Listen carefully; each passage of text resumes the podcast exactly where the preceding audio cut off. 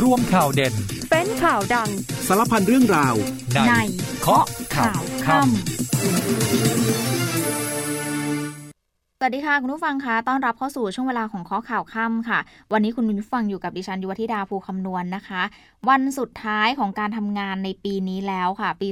2566 วันนี้ 28 ธันวาคม หลายคนน่าจะกำลังทำงานอยู่หรือเปล่าคุณผู้ฟังบอกว่าโอ้โหงานไม่เสร็จสักทีไม่ได้กลับบ้านสักทีนะคะ แต่ว่าหลายคนน่าจะกำลังเดินทางอยู่เนาะก็ให้เราอยู่เป็นเพื่อนคุณผู้ฟังค่ะ อัปเดตข้อมูลข่าวสารการขับรถใจเย็นๆนะคุณผู้ฟัง มาดูข่าวกันหน่อยว่าวันนี้มีข่าวอะไรให้อัปเดต แล้วก็มีเรื่องราวอะไรให้ติดตามเรื่องของการเดินทางต่างๆนะคะ พนักงานอายการส่งคืนสำนวนการสอบสวนคดีกราดยิงที่สยามพารากอนเหตุสอบเด็กที่ก่อเหตุไม่ชอบด้วยกฎหมายค่ะ ผู้ใช้บริการหมอชิดถูกชายล้อมหน้าล้อมหลังข่มขู่ให้ใช้บริการรถแท็กซี่ ต้องจ่ายค่าแท็กซี่แบบเหมาเนี่ย800 บาททีเดียวค่ะ แล้วก็ขอให้หน่วยงานที่เกี่ยวข้องเร่งรัดจัดการพฤติกรรมมาเฟียแบบนี้ บคสเขาก็เร่งประสานดำเนินการนะคะ ปปช เปิดบัญชีทรัพย์สินนายกเศรษฐาค่ะ รวยพันยีล้านบาท มีนาฬิกา 38 เรือน 127 ล้านบาท จะมีอะไรบ้าง มีรายละเอียดอย่างต่างอย่างไร กลับมาข้อข่าวกันต่อค่ะ คุณผู้ฟังคะเปิดรายการมาเรามาอัปเดตการจราจรกันหน่อยนะคะ น่าจะเป็นประโยชน์กับคุณผู้ฟังที่กำลังเดินทางอยู่เนาะล่าสุดบริเวณปริมาณรถทั้งที่ถนนมิตรภาพ แล้วก็ถนนพหลโยธินสาย 304 ขาออก ปริมาณรถตอนนี้หนาแน่นแล้วนะคะ แล้วก็น่าจะหนาแน่นตลอดทั้งคืนค่ะ แม้ว่าตำรวจจะเปิดช่องพิเศษเพื่อระบายรถแล้วก็ตาม จากการที่ประชาชนเดินทางกลับภูมิลำเนา แล้วก็ท่องเที่ยวในช่วงวันหยุดยาวปีใหม่เนี่ยแหละค่ะ สำหรับถนนมิตรภาพมุ่งหน้าสู่ภาคอีสานปีนี้เป็นครั้งแรกนะคะ ที่เปิดให้ใช้มอเตอร์เวย์ M6 สายบางปะอิน ถึงนครราชสีมา ก็ช่วยระบายรถได้เป็นอย่างดีทีเดียวค่ะคุณเศรษฐาทวีสินนายกรัฐมนตรี และรัฐมนตรีว่าการกระทรวงการคลัง วันนี้เดินทางไปตรวจเยี่ยมกรมทางหลวงค่ะ เพื่อติดตามการดำเนินงาน แล้วก็อำนวยความสะดวกประชาชนในช่วงปีใหม่ นายกบอกว่าวันนี้มาติดตามดูเรื่องการจราจรในช่วงเทศกาลนี่แหละ ในทุกถนนทุกสาย รวมไปถึงการขยายเส้นทางบางสาย เพื่อระบายการจราจร โดยเฉพาะเส้นทางมิตรภาพโคราชค่ะ แล้วก็รู้สึกสบายใจขึ้นนะ หลังจากที่รับฟังบรรยายสรุปจากกระทรวงคมนาคม ที่สามารถระบายรถได้มากกว่า 30%จากการเปิดมอเตอร์เวย์ M6 ช่วงปากช่องสีคิ้วก็ขอฝากประชาชนนะคะ ในช่วงปีใหม่ให้อยู่กับครอบครัวอย่างมีความสุข ที่สำคัญระมัดระวังเรื่องของการดื่มแอลกอฮอล์โดยเฉพาะคืนเขาดาว31ธันวาคมต่อเนื่อง1มกราคม แล้วก็ต้องเดินทางกลับมาทำงานเนี่ยค่ะ อาจจะพักผ่อนไม่เพียงพอ ตรงนี้ย้ำกันอีกนิดนึงว่านายกบอกว่าขอให้ดื่มไม่ขับนะคะคุณสุทินคลังแสงรัฐมนตรีว่าการกระทรวงกลาโหมค่ะ บอกว่าได้ให้แนวทางแก่กองทัพในการช่วยเหลือประชาชน แล้วก็ดูแลในช่วงของการเดินทางปีใหม่ โดยสั่งการให้อำนวยความสะดวกแล้วก็ดูแลไม่ว่าจะเป็นเรื่องของการเดินทาง พื่อให้ประชาชนอุ่นใจปลอดภัย ให้ติดตั้งให้ตั้งจุดบริการทั่วประเทศกับหน่วยงานอื่น ๆ อย่างเช่น จุดพักรถ ให้บริการน้ำดื่ม กาแฟ หรือว่ากิจกรรมต่าง ๆ เพื่อให้สดชื่นแล้วก็เดินทางต่อค่ะ โดยเปิดหน่วยงานเป็นหน่วยพื้นที่ทหารทั่วประเทศนะคะ ให้พักคนพักรถในที่ปลอดภัย โดยทหารจะทำงานร่วมกับจิตอาสา อาสาสมัคร ฝ่ายปกครอง หมอ แล้วก็ตำรวจ ให้บริการประชาชน กรณีเกิดอุบัติเหตุ แล้วก็ภัยธรรมชาติค่ะ ด้านของการท่องเที่ยวค่ะ ก็ให้เปิดแหล่งท่องเที่ยวพิพิธภัณฑ์ในหน่วยทหารทุกเหล่าทัพ ตามนโยบายเขตทหารยินดีต้อนรับค่ะขณะเดียวกันยังได้กำชับด้านของการเฝ้าระวังในช่วงวันหยุดเทศกาลทุกๆ เทศกาลตลอดแนวชายแดนเลยค่ะ ปีใหม่ปีนี้รัฐบาลให้หยุดราชการตั้งแต่ 29 ธันวาคม ก็คือพรุ่งนี้เนาะคุณผู้ฟัง พรุ่งนี้ยาวไปจนถึง 1 มกราคม อย่างที่นายกบอกอะค่ะ ก็คือห่วงวันที่ 31 ธันวา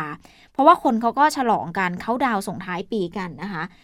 เอ่อบวกกับว่าผับเนี่ยตอนนี้เปิดถึงตีสี่ละ ทีนี้วันรุ่งขึ้นเป็นวันที่ 1 มกราคมใช่ไหมคะ ก็จะรีบเดินทางกลับมาเพื่อเตรียมทำงานในวันที่ 2 มกราคม แน่นอนว่าความเสี่ยงที่เกิดขึ้นก็คืออุบัติเหตุทางท้องถนนนี่แหละค่ะ คุณนิกรจำนงประธานมูลนิธิประชาปลอดภัย บอกว่าปีนี้จะสังเกตเห็นว่าผู้คนเดินทางออกเร็วกันตั้งแต่ช่วงวันคริสต์มาสที่ผ่านมาแล้วค่ะ แล้วก็พบตัวเลขการเสียชีวิตจากอุบัติเหตุที่เกิดขึ้น 25 ธันวาคม 56 ราย 26 ธันวาคมอีก 53 ราย ถือเป็นจำนวนที่มากเมื่อเทียบกับปกตินะคะในช่วงวันหยุดยาวนี้ก็จะเห็นการเดินทางเป็นกลุ่มก้อนมากขึ้น มีการจ้างเหมารถค่อนข้างมาก เดินทางโดยรถกระบะเป็นครอบครัวก็มีมาก ถือเป็นความสุ่มเสี่ยงค่ะ จากการสังเกตสถิติยอดการเสียชีวิตของคนไทยก็เพิ่มขึ้น แล้วก็ช่วงวันหยุด 29 ธันวาคม ต่อเนื่องไป 1 มกราคม ก็เปิดทำงาน 2 มกราคมเนี่ยเป็นที่น่ากังวลทีเดียวคุณนิกรบอกนะคะ เพราะว่าประชาชนเขาจะฉลองส่งท้ายปีในวันที่ 31 ธันวาต่อเนื่องมกราแล้วก็ 1 มกราก็ต้องเดินทางกลับเข้ามาทำงานละในวันที่ 2 ในจังหวะนี้แหละค่ะมันจะทำให้คนที่ขับรถเนี่ยเขาอ่อนเพลีย ต้องเร่งรีบมาให้ทันการทำงานไม่ได้พักผ่อน ดังนั้น 1 มกราคมขอให้เรามัดระวัง อีกเรื่องหนึ่งที่น่ากังวลก็คือการขยายเวลาเปิดสถานบันเทิงถึงตีสี่นะคะ เพราะถึงแม้ว่ารัฐบาลเขาจะประกาศจัดโซนพื้นที่ แต่แน่นอนปฏิเสธไม่ได้จริงๆ ค่ะคุณผู้ฟัง ทุกพื้นที่ก็มีการลักไก่ตีเนียนเปิดถึงตีสี่เหมือนกัน คุมไม่อยู่นะคะ คุณนิกรบอกส่วนกรณีที่จะให้ร้านหรือว่าสถานบันเทิงช่วยตรวจสอบ แอลกอฮอล์ลูกค้าให้เนี่ยก็เป็นเรื่องที่แทบจะเป็นไปไม่ได้เลย ดังนั้นรัฐบาลจำเป็นที่จะต้องเคร่งครัดรัดกุมคอยระมัดระวังตรวจสอบตั้งด่าน แล้วก็ให้ประชาชนได้พัก ระหว่างทางที่มีที่พักริมทางเนี่ยก็ต้องมีให้เยอะๆเลยนะคะ เพื่อให้ประชาชนที่เขาอ่อนเพลียได้พักได้นอนพัก สถานที่ราชการต้องเปิดมากขึ้นเป็น 2 เท่า จัดคนคอยดูแล ไม่เช่นนั้นก็จะมีความสูญเสียครั้งใหญ่เกิดขึ้น โดยเฉพาะในคืนวันที่ 1 มกราคมนี้นะคะ ฝากฝั่งของรองกรรมการผู้จัดการใหญ่ฝ่ายบริหารการเดินรถ รักษาการแทนกรรมการผู้จัดการใหญ่บริษัทขนส่งจำกัดหรือวคสคุณระพิวันวันนพินทุค่ะ คาดการณ์กันว่าวันนี้จะมีประชาชนทยอยกลับภูมิลำเนาประมาณ 70,000 คน ใช้รถโดยสารเฉลี่ยประมาณ 40,000 เที่ยวค่ะบคสเขาก็จัดรถโดยสารไม่ประจำทางมาวิ่งเสริมตลอดทั้งวันเลยนะคะ ในวันพรุ่งนี้แล้วก็วันวันนี้แล้วก็วันพรุ่งนี้ เพื่อรองรับการเดินทางของประชาชน ก็สามารถซื้อตั๋วได้นะคะ ซื้อตั๋วรถเสริมได้ที่ช่องจำหน่ายตั๋วของบคสหรือว่าหากประสงค์จะจองตั๋วล่วงหน้าสามารถจองผ่านช่องทางต่างๆ ไม่ว่าจะเป็นแอปพลิเคชัน e-ticket ตัวแทนจำหน่ายตั๋ว ช่องจำหน่ายตั๋วของบคสทั่วประเทศนะคะแล้วก็คุณผู้ฟังระมัดระวังนะ อย่าหลงเชื่อใครที่เอาตั๋วมาขายให้เราบอกว่าเนี่ยขายครึ่งราคาในราคาถูกต่างๆ นานาอย่าหลงเชื่อเพราะว่าเขาจำหน่ายผ่านช่องจำหน่ายตั๋วของบคสแล้วก็แอปพลิเคชันเท่านั้นนะคะ อย่างกรณีเนี้ยคุณผู้ฟัง คือมันมีผู้โดยสารผู้ใช้บริการหมอชิตคนหนึ่ง เขาถูกผู้ชายล้อมหน้าล้อมหลังเลยค่ะ แล้วข่มขู่ให้ใช้บริการรถแท็กซี่ ต้องจ่ายค่าแท็กซี่แบบเหมา 800 บาท ตรงนี้เขาก็ขอให้หน่วยงานที่เกี่ยวข้องเร่งจัดการพฤติกรรมมาเฟียแบบนี้ค่ะมีผู้ใช้บริการรายหนึ่งเข้าไปโพสต์ข้อความไว้ที่ทวิตเตอร์ค่ะ ออกมาแชร์ประสบการณ์เพิ่งเดินทางมาจากต่างจังหวัด แล้วก็ลงรถที่สถานีขนส่งกรุงเทพ จตุจักรที่หมอชิดเนี่ยนะคะ เมื่อมาถึงแล้วมีผู้ชาย 6-7 คนผู้ฟังน่ากลัวนะ เยอะนะ 6-7 คนเนี่ยเขายืนกดดันล้อมประตูรถเอาไว้ พอเธอลงรถปุ๊บเนี่ยก็แย่งกระเป๋าไปเลย แย่งกระเป๋าจากมือไปเลยนะคะ ขอคืนก็ไม่ให้ เอาแต่ตะโกนบอกว่าจะไปไหนจะไปไหน สุดท้ายก็ต้องยอมไปแท็กซี่ด้วยอะ่ะ เพราะว่าเป็นผู้หญิงไงมาคนเดียวนะคะ ก็เกิดความกลัวเขากลัวมากเลยเขาบอก พอมาถึงแท็กซี่เนี่ย ก็มีผู้หญิงคนหนึ่งยืนรออยู่ละลักษณะเป็นเหมือนคนเก็บเงินค่ะ ก็ต้องจ่ายเงินค่าโดยสารแบบเหมาไป 805 บาท พอขึ้นแท็กซี่คุณลุงคนขับก็ถามเธอว่าจ่ายไปเท่าไหร่เพราะว่าลุงคิดค่าโดยสารเนี่ย350 บาท ส่วนต่างที่เหลือ 455 บาทไปไหน อืม อันนี้น่าคิดนะคะ ทีนี้เจ้าของโพสต์ยังบอกอีกว่าออยากให้หน่วยงานที่เกี่ยวข้องเนี่ยเขาจัดการมาเฟียคนนี้หน่อย คือมาเฟียแบบนี้มันมีเยอะมากๆนะตอนนี้ที่ประชาชนเร่งรีบ มันกลายเป็นไวรัลเลยค่ะ ตอนนี้โพสต์นี้นะคะ มีคนมาแสดงความคิดความเห็นมากมาย แล้วก็มีคนหลายคนทีเดียวนะคุณผู้ฟังที่โดนแบบกับผู้หญิงคนนี้โดนแบบเดียวกันเลยค่ะ ฝากฝั่งของบริษัทขนส่งหรือว่าบคสมีการชี้แจงประเด็นที่เกิดขึ้นก็คือประเด็นนี้เนี่ยนะคะ บอกว่าบริษัทได้รับทราบปัญหาที่เกิดขึ้นแล้ว แล้วก็ได้เร่งรัดประสานเจ้าหน้าที่ที่เกี่ยวข้องตำรวจ กรมการขนส่งทางบก แล้วก็กรมนได้ประชุมแล้วก็รับทราบปัญหาที่เกิดขึ้นก่อนหน้านี้นะคะ โดยบคสเขามีมาตรการในการกำกับดูแล โดยให้เจ้าหน้าที่มีการจัดเจ้าหน้าที่ประจำจุดประชาสัมพันธ์ แจ้งเตือนให้ผู้โดยสารระมัดระวัง อย่าหลงเชื่อนะคะ เพราะว่ามิจฉาชีพเนี่ยมันจะมาทำทีเป็นญาติเราเข้ามาตีสนิทบ้างมาหลอกลวง โดยเฉพาะในช่วงเทศกาลที่มีผู้ใช้บริการจำนวนมากเนี่ยค่ะ หากพบปัญหาให้แจ้งเจ้าหน้าที่ที่จุดประชาสัมพันธ์ได้ทันทีเลยนะคะ ส่วนการทางพิเศษแห่งประเทศไทยเขายกเว้นค่าผ่านทางพิเศษ 5 สาย ประกอบไปด้วยทางพิเศษบุรพาวิถี ทางพิเศษการจนาพิเศษค่ะ เริ่มตั้งแต่วันนี้จนถึง 3 มกราคมปีหน้าเวลา 24 นาฬิการวม 7 วันค่ะส่วนทางพิเศษเฉลิมมหานคร ทางพิเศษศรีรัตทางพิเศษอุดรรัฐยา เริ่มตั้งแต่วันอาทิตย์ที่ 31 ธันวาคม ไปจนถึงวันที่ 1 มกราคม ถึงเวลา 24 นาฬิการวม 2 วันนะคะ นอกจากนี้ค่ะจะมีการขยายเวลาให้ส่วนลดค่าผ่านทางพิเศษที่ด่านอาจนรงหนึ่งบางนาจำนวน 25 บาทสำหรับรถทุกประเภทต่อไปอีก 1 ปีค่ะ โดยจนถึงวันที่ 31 ธันวาคมปีหน้าเลยนะคะกรพเขาย้ำว่าขอความร่วมมือผู้ใช้ทางพิเศษ ชะลอความเร็วเมื่อถึงผ่านด่าน ที่ยกเว้นค่าผ่านทางด้วยนะคะอะคุณผู้ฟังเดี๋ยวช่วงนี้พักกันครู่เดียวก่อนนะคะ ช่วงหน้ามาติดตามสถานการณ์น้ำท่วมในพื้นที่ภาคใต้ ซึ่งขณะนี้สถานการณ์น่าเป็นห่วงทีเดียวค่ะ กองทัพบกเข้มภารกิจป้องกันการกระทำผิดกฎหมายตามแนวชายแดน และยังคงให้การดูแลช่วยเหลือประชาชนอย่างต่อเนื่อง เริ่มกันที่กองกำลังสุรนารีลาดตระเวนป้องกันการกระทำผิดกฎหมายในพื้นที่แนวชายแดน ริมฝั่งแม่น้ำโขงอำเภอเขมราฐจังหวัดอุบลราชธานี ซึ่งสามารถตรวจยึดรถยนต์โตโยต้ารีโว4ประตู สีขาวจำนวนหนึ่งคันที่เตรียมนำส่งข้ามลำน้ำโขงไปยังประเทศเพื่อนบ้าน และจะได้ทำการส่งให้เจ้าหน้าที่ดำเนินการสืบสวนตามกฎหมายต่อไป หน่วยเฉพาะกิจกรมทหารพรานที่่ 44 ร่วมสนับสนุนการเคลื่อนย้ายผู้ป่วยฉุกเฉินคือนายพัชดีลอเสงอายุ 59 ปี เพื่อเข้ารับการผ่าตัดโรคหัวใจณศูนย์ประสานการแพทย์โรงพยาบาลจังหวัดยะลา ซึ่งกองทบกพร้อมสนับสนุนทุกภารกิจเพื่อช่วยเหลือประชาชน กองพันทหารราบที่ 2 กรมทหารราบที่ 3 จัดกิจกรรม Army Barber ลงพื้นที่ให้การบริการตัดผมฟรีให้กับนักเรียน ณ โรงเรียนอนุบาล หมูหม่นพัฒนา ตำบลหมูหม่นอำเภอเมืองจังหวัดอุดรธานี เพื่อช่วยลดค่าใช้จ่ายให้กับผู้ปกครอง ตามนโยบายของกองทบกในการร่วมช่วยเหลือดูแลแบ่งเบาภาระประชาชน และมณฑลทหารบกที่ 17 ดำเนินการจัดกิจกรรม Open House เปิดบ้านรับครอบครัวทหารใหม่ มาร่วมรับประทานอาหาร พร้อมกับปล่อยทหารใหม่ ให้ลาพักกลับภูมิลำเนาหลังจากการฝึก ซึ่งเป็นการเสริมสร้างความสัมพันธ์อันดี ในระหว่างหน่วยทหารกับครอบครัวของทหารใหม่ช่วงสุดท้ายของเคาะข่าวค่ำค่ะ คุณผู้ฟังยังอยู่กับดิฉันยุวธิดาภูคำนวณนนะคะ กลับมาช่วงนี้อย่างที่บอกคือมาดูสถานการณ์น้ำท่วมภาคใต้กันหน่อยค่ะคุณผู้ฟังคะ เพราะว่ายังน่าห่วง ล่าสุดปอพเผยว่าภาคใต้ยังมีน้ำท่วมใน 3 จังหวัดค่ะ ก็คือยะลาปัตตานี แล้วก็นราธิวาส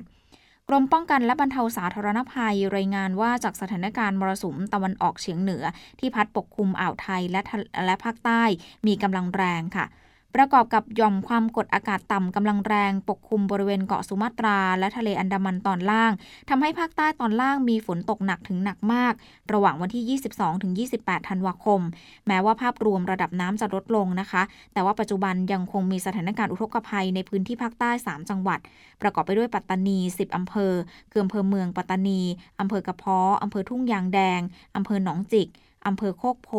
อำเภอไม้แก่น อำเภอยะรังอำเภอสายบุรีอำเภอมายอ แล้วก็อำเภอแม่ลาน ส่วนนราธิวาสค่ะ 13 อำเภอ ได้แก่อำเภอแว้งอำเภอสุขิรินอำเภอจันแนะอำเภอระแงะอำเภอสุไหงปาดีอำเภอศรีสาครอำเภอยี่งออำเภอเจาะไอร้องอำเภอรือเสาะอำเภอเมืองนราธิวาสอำเภอบาเจาะอำเภอเมืองอำเภอตากใบอำเภอสุไหงโกลก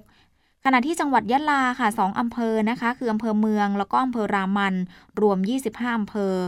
142 ตำบล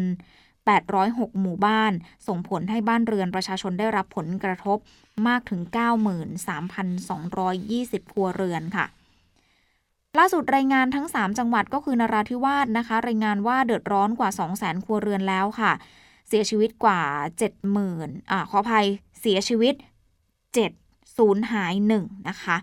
ปริมาณน้ำขยายเข้าท่วมถนนทางหลวงแล้วค่ะตอนนี้นะคะ ส่วนที่ปัตตานีเองยังมีระดับน้ำท่วมสูง เข้าท่วมหมู่บ้าน เป็นบ้านเรือนประชาชน แล้วก็ขยายวงกว้างไปท่วมถนนทางหลวงสายสำคัญสำคัญอีกค่ะ ทั้งถนนสายปัตตานีหัดใหญ่ขาเข้า แล้วก็สายปัตตานียะลาขาออก ปัตตานีนราธิวาสผู้เสียชีวิตตอนนี้ที่ปัตตานีมีหนึ่งคนนะคะสูญหายอีกหนึ่งคนค่ะ ฝากฝั่งของรัฐมนตรีประจำสำนักนายกรัฐมนตรีคุณพวงเพชรชุนละเอียด มีความห่วงใยคณะสงฆ์แล้วก็วัดก็วัดที่อยู่ในพื้นที่ภาคใต้เนี่ยคุณผู้ฟังตอนนี้ประสบปัญหาหนักเลย เพราะว่าน้ำมันท่วมหนักในรอบ 50 ปีค่ะ ก็ได้สั่งการไปที่สำนักพุทธนะคะ เร่งดำเนินการสำรวจแล้วก็ประสานความช่วยเหลือโดยเร่งด่วน โดยจากการสำรวจวัดในพื้นที่ 3 จังหวัดชายแดนภาคใต้ทั้งหมดก็คือ 219 วัด มีวัดที่ประสบภัย 35 วัดค่ะ โดยจังหวัดนราธิวาสมีจำนวนวัดที่ประสบภัยมากที่สุด 22 วัด ยะลาอยู่ที่ 5 วัด แล้วก็ปัตตานี 8 วัดค่ะสำนักพระพุทธศาสนาแห่งชาติ แล้วก็สำนักงงานพระพุทธศาสนาจังหวัด ได้สนับสนุนของใช้จำเป็น เครื่องอุปโภคบริโภคภายในวัดนะคะ ก็มีการนำไปถวาย วัดที่ประสบภัยเรียบร้อยแล้ว ก็เป็นความห่วงใยของรัฐมนตรีประจำสำนักนายกรัฐมนตรีนะคะ คุณผู้ฟังมาดูภาพดาวเทียมของจิสด้ากันหน่อยเขาค่ะ เปิดเผยภาพดาวเทียมน้ำท่วม 4 จังหวัดภาคใต้ อยู่ที่ 83,855 ไร่ค่ะ ปัตตานีมากที่สุดเลยคือ 43,185 ไร่ ขณะที่จังหวัดนราธิวาสค่ะ 31,431 ไร่ ส่วนยะลา 7,636 ไร่ค่ะ และตามมาด้วยสงขลา 1,603 ไร่นะคะ เฉพาะพื้นที่ปลูกข้าวเสียหายรวมไป 22,733 ไร่แล้วค่ะ นอกจากนี้ยังมีพื้นที่เกษตรกรรมอื่น ๆ ในพื้นที่ลุ่มต่ำริมสองฝั่งแม่น้ำสายหลัก แล้วก็สายรองของพื้นที่โดยรอบ ซึ่งรวมไปถึงชุมชนที่อยู่อาศัย แล้วก็เส้นทางคมนาคมบางส่วนด้วยนะคะ คุณผู้ฟังจากเรื่องของสถานการณ์น้ำมาดูการเปิดบัญชีทรัพย์สินของนายกรัฐมนตรีกันหน่อยค่ะ วันนี้ปปชเปิดบัญชีทรัพย์สิน แล้วก็หนี้สินของผู้ดำรงตำแหน่งทางการเมืองครั้งนี้ 13 คนด้วยกันนะคะ ที่น่าสนใจก็คือคุณเศรษฐาทวีสินนายกรัฐมนตรี และรัฐมนตรีว่าการกระทรวงการคลัง กรณีเข้ารับตำแหน่งเมื่อวันที่ 5 กันยายนค่ะ แจ้งทรัพย์สินรวมคู่สมรสอยู่ที่พันยีล้านบาท หนี้สินรวม 10 ล้านบาทค่ะ โดยเป็นทรัพย์สินของนายเศรษฐาเนี่ยนะคะ659 ล้านบาท ไม่ว่าจะเป็นเงินฝาก 47 บัญชี 68 ล้าน9แสนบาท ทรัพย์สินอื่นๆ ก็จะมีรถยนต์ยี่ห้อแอสตันมาตินรุ่น BD5 มูลค่า 50 ล้านบาท นาฬิกา 38 เรือน มูลค่า 121 ล้าน9แสนบาท หีบ Louis Vuitton Extreme อีก 1 ใบ มูลค่า 6 ล้านบาทค่ะ มีรายได้ประจำเป็นเงินเดือน ค่าจ้างและโบนัสรวมอยู่ที่ 153ล้าน5แสนบาท มีทั้งเงินบำนาญชราภาพ เบี้ยประชุม ค่าวิทยากร ผลประโยชน์จากการถือครองทรัพย์สินดิจิทัล ส่วนแบ่งกำไรจากกองทุน LMF แล้วก็ IMF แล้วก็ยังมีรายได้จากบุตรให้รายปีจำนวน 20 ล้านบาทด้วยนะคะ ขณะที่คุณพักพิไลทวีสินคู่สมรส มีทรัพย์สินอยู่ที่ 361 ล้านบาทค่ะ ก็มีนาฬิกา 31 เรือน มูลค่า 84 ล้าน8แสนบาท กระเป๋า 48 ใบ 37 ล้านบาทพระเครื่อง 2 องค์ไพรีพินาศแล้วก็หลวงปู่แหวน อันนี้ประเมินค่าไม่ได้นะคะ นายกรัฐมนตรีบอกถึงกรณีรถยนต์แอสตันมาตินบอกว่าเป็นรถยนต์ของตนแหละ มีเพียงคันเดียวแค่นั้นเอง ซื้อเอาไว้แต่ว่าไม่ได้อยู่ที่ไทยนะ เป็นรถเก่าตั้งแต่ปี 1963 ค่ะ ที่ใช้ในภาพยนตร์เจมบอลภาคล่าสุด ที่ขับในประเทศอิตาลี ซึ่งก็เป็นความชอบส่วนตัวไม่ได้นำมาใช้ในประเทศไทยนะคะถามว่ามีความเห็นอย่างไรที่ประชาชนมองว่าท่านนายกเศรษฐาเนี่ยเป็นนายกที่รวยที่สุดตั้งแต่มีนายกรัฐมนตรีมา คุณเศรษฐาก็บอกว่าไม่คิด แล้วก็ไม่ได้ปฏิเสธ ไม่ได้มีน้อย เพราะทำงานมาหลายปีจนจะเกษียณแล้วส่วนรถยนต์เล็กซัสที่ใช้อยู่ปัจจุบันไม่ได้ปรากฏในบัญชีทรัพย์สิน เพราะว่าเป็นรถของครอบครัวเป็นรถของลูกสาวนะคะ นอกจากนี้เอง ปปช ยังได้เปิดบัญชีทรัพย์สินหนี้สินของคุณปานปรีพหิทธารานุกร รองนายกรัฐมนตรี และรัฐมนตรีว่าการกระทรวงการต่างประเทศ พร้อมคุณปวีนาพิธารานุกรคู่สมรสค่ะ มีทรัพย์สินอยู่ที่ 161 ล้าน7แสนบาทหนี้สิน 3 7 5 0 5 8 บาทค่ะส่วนทรัพย์สินที่น่าสนใจนาฬิกาหรู3เรือน พระพุทธรูป 29 องค์ อย่างเช่น พระพุทธรูปนาคปลก สมัยนครวัดนะคะ อันนี้มูลค่า 5 ล้านบาท พระพุทธรูปแก้วมรกตเสียนทองคำมูลค่า 2 ล้าน ขณะที่คุณปวีนาคู่สมรสมีนาฬิกา 11 เรือนค่ะ เช่น ปาเต้ฟิลิป ล้อมเพชรสายทองคำขาว แล้วก็ทองคำดำรวมอยู่ที่ 11 ล้าน6แสนบาทค่ะส่วนคุณสุภามาศอิสระพักดี รัฐมนตรี อุดมศึกษาวิทยาศาสตร์วิจัยและนวัตกรรม หรือว่าอว กรณีเข้ารับตำแหน่งเนี่ยนะคะ แล้วก็คู่สมรส พันตำรวจเอกล่ำพัน พันธนประเทศ รอง ผู้บัญชาการตำรวจตรวจตำรวจท่องเที่ยว อันนี้มีทรัพย์สินพันห้าร้อยล้านบาท ทรัพย์สินพันห้าร้อยล้านบาทค่ะ แต่ว่ามีหนี้สินอยู่ที่ 615ล้าน9แสนบาทค่ะ รายการทรัพย์สินที่น่าสนใจอย่างเช่น นาฬิกา 10 เรือน 22 ล้านกว่านะคะ แล้วก็กระเป๋า 13 ใบประมาณ 3 ล้านกว่าแล้วก็มีทองคำด้วย 38 ชิ้นนะคะ คุณผู้ฟังรัฐบาลเชิญชวนประชาชนอ่านงบปี 67 ค่ะ ส่วนพักก้าวไกลชวนติดตามอภิปรายงบ 67 วันที่ 3-5 มกราคมนี้ ด้านนายกรัฐมนตรีก็เชิญรองนายก แล้วก็พักร่วมกินข้าวเที่ยงกัน หารือความพร้อมร่างพรบงบประมาณค่ะช่วงเที่ยงที่ผ่านมาที่ทำเนียบรัฐบาลนะคะ คุณเศรษฐาทวีสินนายกรัฐมนตรี แล้วก็รัฐมนตรีว่าการกระทรวงการคลัง ได้เชิญรองนายก แกนนำตัวแทนพักร่วมมารับประทานอาหารกลางวันกันที่ตึกไทยคู่ฝาค่ะ ก็หารือเตรียมความพร้อมเรื่องของการประชุมสภา เพื่อพิจารณาร่างพรบงบประมาณรายจ่ายประจำปีงบประมาณ 2567 ระหว่างวันที่ 3-5 มกราคมปีหน้าค่ะ ก็มีรัฐมนตรีที่เข้าร่วมจากทุกพักร่วมรัฐบาลเลยนะคะคุณภูมิธรรม เวชยชัยรองนายก แล้วก็รัฐมนตรีพาณิชย์ คุณอนุทิน ชาญวิรกุล รองนายก แล้วก็รัฐมนตรีมหาดไทย ในฐานะหัวหน้าภูมิใจไทย มีคุณวราวุฒิศิลปะอาชา รัฐมนตรีพัฒนาสังคม ในฐานะหัวหน้าพักชาติไทยพัฒนา มีคุณวิพัฒน์รัชกิจประการรัฐมนตรีแรงงาน ในฐานะรองหัวหน้าพักภูมิใจไทย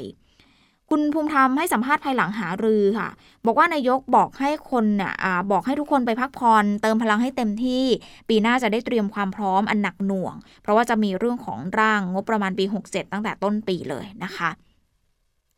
นอกจากนี้เองรัฐบาลก็เชิญชวนประชาชนให้อ่านงบประมาณฉบับประชาชนประจำปีงบ 67 ค่ะ เพื่อให้ประชาชนสามารถเข้าถึง แล้วก็เข้าใจข้อมูล การจัดทำงบประมาณรายจ่ายได้ง่ายขึ้น โดยเข้าไปที่ Facebook ของไทยคู่ฟ้านะคะก็จะมี QR code งบประมาณฉบับประชาชนเอาไว้เขาโพสต์ไว้เมื่อวานนี้นะคะ เมื่อเห็น QR code ปุ๊บก็สแกนเข้าไปดาวน์โหลดได้เลยค่ะ ส่วนพักก้าวไกลค่ะ ชวนประชาชนติดตามการอภิปรายงบประมาณปี 67 ชี้ว่ารัฐบาลจัดทำงบไม่ตอบโจทย์ค่ะเพจ Facebook ของพักก้าวไกล โพสต์ข้อความเชิญชวนประชาชนติดตามการอภิปรายงบ 67 ระบุบอกว่าวิกฤตแบบใดทำไมจัดงบแบบนี้ รัฐบาลบอกว่าประเทศกำลังวิกฤต เศรษฐกิจต้องถูกกระตุ้น รัฐรัฐธรรมนูญต้องเร่งร่างใหม่ แต่เหตุใดการจัดทำงบประมาณแผ่นดินปี 67 จึงดูไม่ได้ตอบโจทย์ ไม่ได้ติดอาวุธให้กับเรารับมือกับวิกฤตเหล่านี้เลย ฉะนั้นพักเก้าไกลขอเชิญชวนประชาชนทุกคนร่วมติดตามการอภิปรายงบ 67 ตั้งแต่วันที่ 3-5 มกราคม 67 เวลา9โมงเช้าเป็นต้นไปนะคะ9โมงเช้าจนถึงตีหนึ่งเลยนะคะ พร้อมทิ้งท้ายด้วยว่าปีใหม่นี้ ผู้แทนรัษฎรพักก้าวไกลจะอ่านงบข้ามปี เตรียมทำการบ้านอย่างเข้มข้น เพื่อให้การจัดสรรงบประมาณกว่า 3 ล้านล้านบาทเกิดประโยชน์ต่อประชาชนมากที่สุดนะคะด้านประธานสภาเชื่อว่าการแก้ไขรัฐธรรมนูญเป็นประเด็นใหญ่การเมืองปีหน้า คาดว่าการจัดทำประชามติถามความเห็นสองรอบค่ะ คุณวันมูฮัมหมัดนอมาทา ประธานสภาผู้แทนราษฎร บอกว่าในปีหน้าปี 67 นะคะ เชื่อว่าจะมีอะไรหลายอย่างที่เปลี่ยนแปลงที่ดีขึ้นสำหรับระบอบประชาธิปไตยก็อาจจะมีการออกเสียงประชามติ เพื่อแก้รัฐธรรมนูญที่ถูกใช้ฉบับปัจจุบัน ขณะที่ขณะนี้ทราบว่ารัฐบาลเนาะมีมติแล้วว่าจะแก้รัฐธรรมนูญ เพื่อจะทำประชามติแต่ว่าจะแก้ยังไงเป็นหน้าที่ของรัฐบาลที่จะไปตัดสินใจค่ะ เชื่อว่าจะมีขึ้นเร็วๆนี้ คือก็คือช่วงปีหน้านะคะ ส่วนตัวเห็นว่าการจัดทำประชามติแม้ว่าจะเสียเวลานิดหน่อย แต่เพื่อให้ได้รัฐธรรมนูญที่ดี แต่หากประชาชนมาใช้สิทธิ์ไม่ถึงครึ่ง การทำประชามติต้องเดินหน้าใหม่ค่ะ เพราะไม่เป็นผลแล้วต้องเสียงบประมาณไปอีกนะคะ ซึ่งแต่ละครั้งใช้งบประมาณ 3,000 ล้านทีเดียวนะคุณผู้ฟังก็อยากเชิญชวนประชาชนทุกคนออกมาใช้สิทธิ์ เสียเวลาหน่อยคุณผู้ฟัง แต่ว่าเพื่อประโยชน์อันยาวนานนะคะ ถ้าเราไม่ไปใช้สิทธิ์ลงประชามติรัฐธรรมนูญใหม่ก็จะเกิดขึ้นไม่น่า อะคุณผู้ฟังปิดท้ายกันที่ข่าวนี้กันหน่อยค่ะ พนักงานอายการส่งคืนสำนวนการสืบสวนคดีกราดยิงที่พารากอนค่ะ เพราะว่าออสอบเด็กที่ก่อเหตุไม่ชอบด้วยกฎหมายนะคะก็พนักงานสอบสวนเนี่ยเขามีการสอบสวนเด็กใช่ไหมคะ แต่ว่าการรับตัวไปสอบสวนเนี่ยนะคะเขาเชื่อว่าน่าจะมีอาการป่วยทางจิต ก็เลยมีการส่งสำนวนคืนไปยังพนักงานสอบสวนนะคะ หมดเวลาของข้อข่าวค่ำค่ะ คุณผู้ฟังคะกลับมาพบกันใหม่ในวันพรุ่งนี้สำหรับวันนี้สวัสดีค่ะ